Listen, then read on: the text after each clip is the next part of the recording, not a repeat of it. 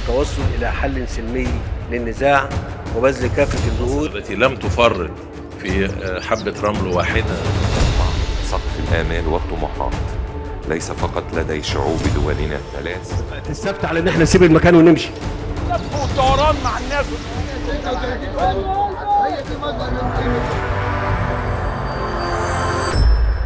تفنيد نتتبع نتحرى نفند. إيه هي حقيقة شروط صندوق النقد الدولي لمنح قرض جديد لمصر؟ وهل فعلا سعر الدواء في مصر هو الأرخص في العالم؟ وكم تبلغ مساحة الأرض المزروعة بالأرز في مصر هذا العام؟ مواضيع هامة وشائكة نطرحها لكم اسمعوا حكاوينا مع بودكاست تفنيد قضايا مصرية هكون أنا معاكم حسام الوكيل وأنا محمد طلبة إحنا المفاوضات مع الصندوق شغالة ومستمرة وإن شاء الله بإذن الله يعني يعني ماشية في اتجاه اللي هو يعني إن شاء الله مطمئن بس في نقطة عاوز أقولها لكم عشان بس أوريكم وأنا آسف في اللفظ اللي هقوله. الناس اللي عمالة تفتي بدون علم فناس طلعت في التلفزيون قالت إيه؟ الصندوق بيطالب بإن نشيل الدعم بتاع رغيف العيش والسلع التموينية. والله والله والله. مين اتحاسب عليه. ما حصل. أهلا بكم من جديد. ده كان تصريح للدكتور محمد معيط وزير المالية خلال مؤتمر صحفي عقده بمقر الوزارة منذ أيام. بيتكلم فيه عن اشتراطات صندوق النقد الدولي لمنح مصر قرض جديد. نفى فيه بشدة إن يكون صندوق النقد اشترط رفع الدعم عن الخبز أو السلع الأساسية. ورجع الوزير أكد نفس الكلام في نفس اليوم خلال مقابلة مع موقع سي ان بي سي الكلام ده كان مهم إن إحنا نقف عنده لأن ملايين المصريين هيتأثروا بشكل مباشر بالكلام ده. مثلا منظومة دعم الخبز بيستفيد منها 71 مليون مصري وكذلك دعم السلع التموينية بيستفيد منه حوالي 63.6 من عشرة مليون مصري.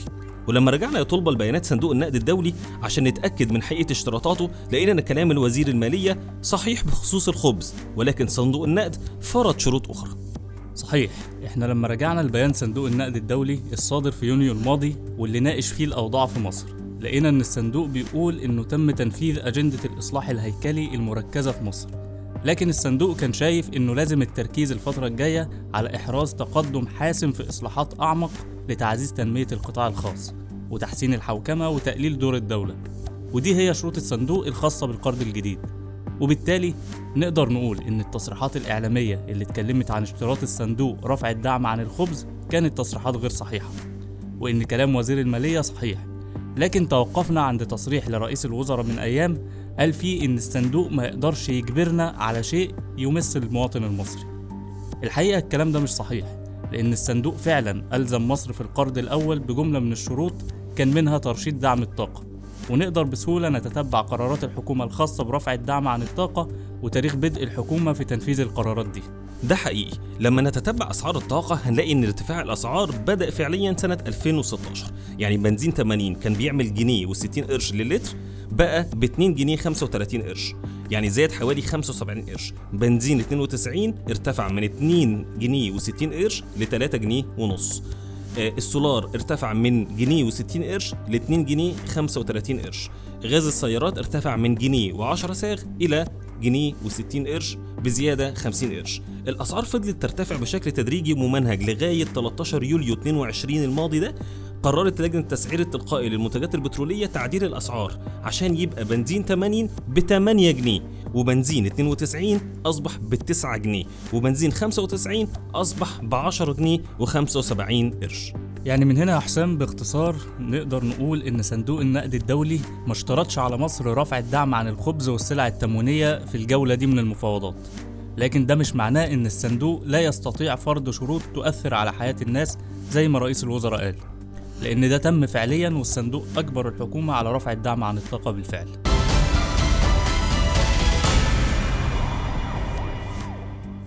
ما زالت مصر أيوة. أرخص دواء في الكون. في الكون. تاني في الكون. ده كان تصريح للدكتور محي حافظ رئيس شعبة صناعة الدواء باتحاد الصناعات المصري.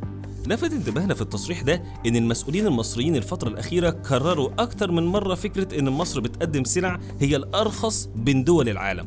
فقررنا إن إحنا نتحرى عن حقيقة تقديم مصر أرخص أسعار في الدواء. لكن هل كان تصريح الدكتور محي حافظ صحيح يا طلبة؟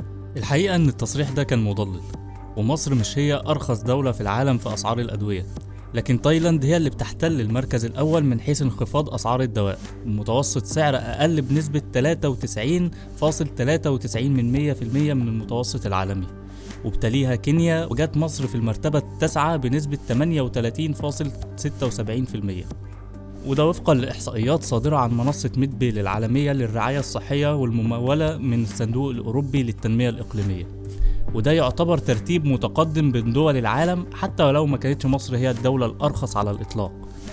مهم كمان إننا نقول إن صادرات مصر من الدواء بترتفع بشكل ملحوظ. على سبيل المثال بلغت قيمة الصادرات الطبية المصرية في عام 2021 حوالي 685 مليون دولار وده مقابل 529 مليون دولار خلال 2020 الصادرات دي شملت الأدوية البشرية والبيطرية والمستلزمات والأجهزة الطبية وكمان مستحضرات التجميل. نتمنى أن مصر تصبح من الدول الرائدة في صناعة الدواء في العالم.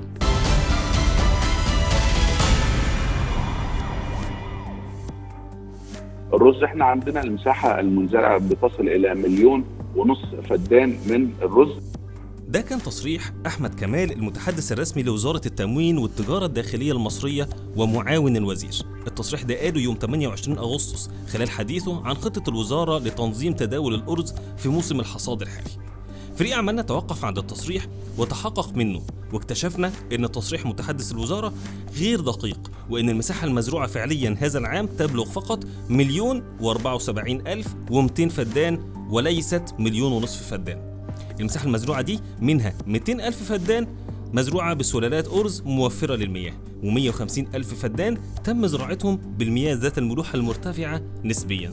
الحقيقة اللي لفت انتباهنا للتصريح ده وخلانا نتحقق منه كان كلام الحكومة سابقا عن ترشيد زراعة الأرز بسبب أزمة المياه. ده حقيقي والبحث عرفنا إن اللجنة التنسيقية بين وزارتي الري والزراعة قررت تثبيت مساحات زراعة الأرز للعام الحالي بنفس المساحة المقررة في العام السابق لأن الأرز من أكثر المحاصيل الشرهة في استهلاك المياه في ظل إن موارد مصر المائية محدودة وإن مصر بتواجه شح مائي والاحتياجات المائية بتفوق بكثير الموارد المتاحة.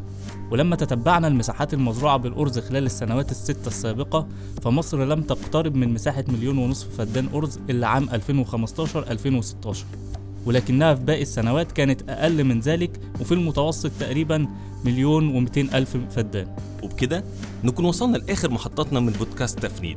نتمنى لكم بداية أسبوع سعيدة وبعيدة عن أي مشاكل أو تضليل. كنت معكم أنا حسام الوكيل. وأنا محمد طلبة وبودكاست تفنيد قضايا مصرية.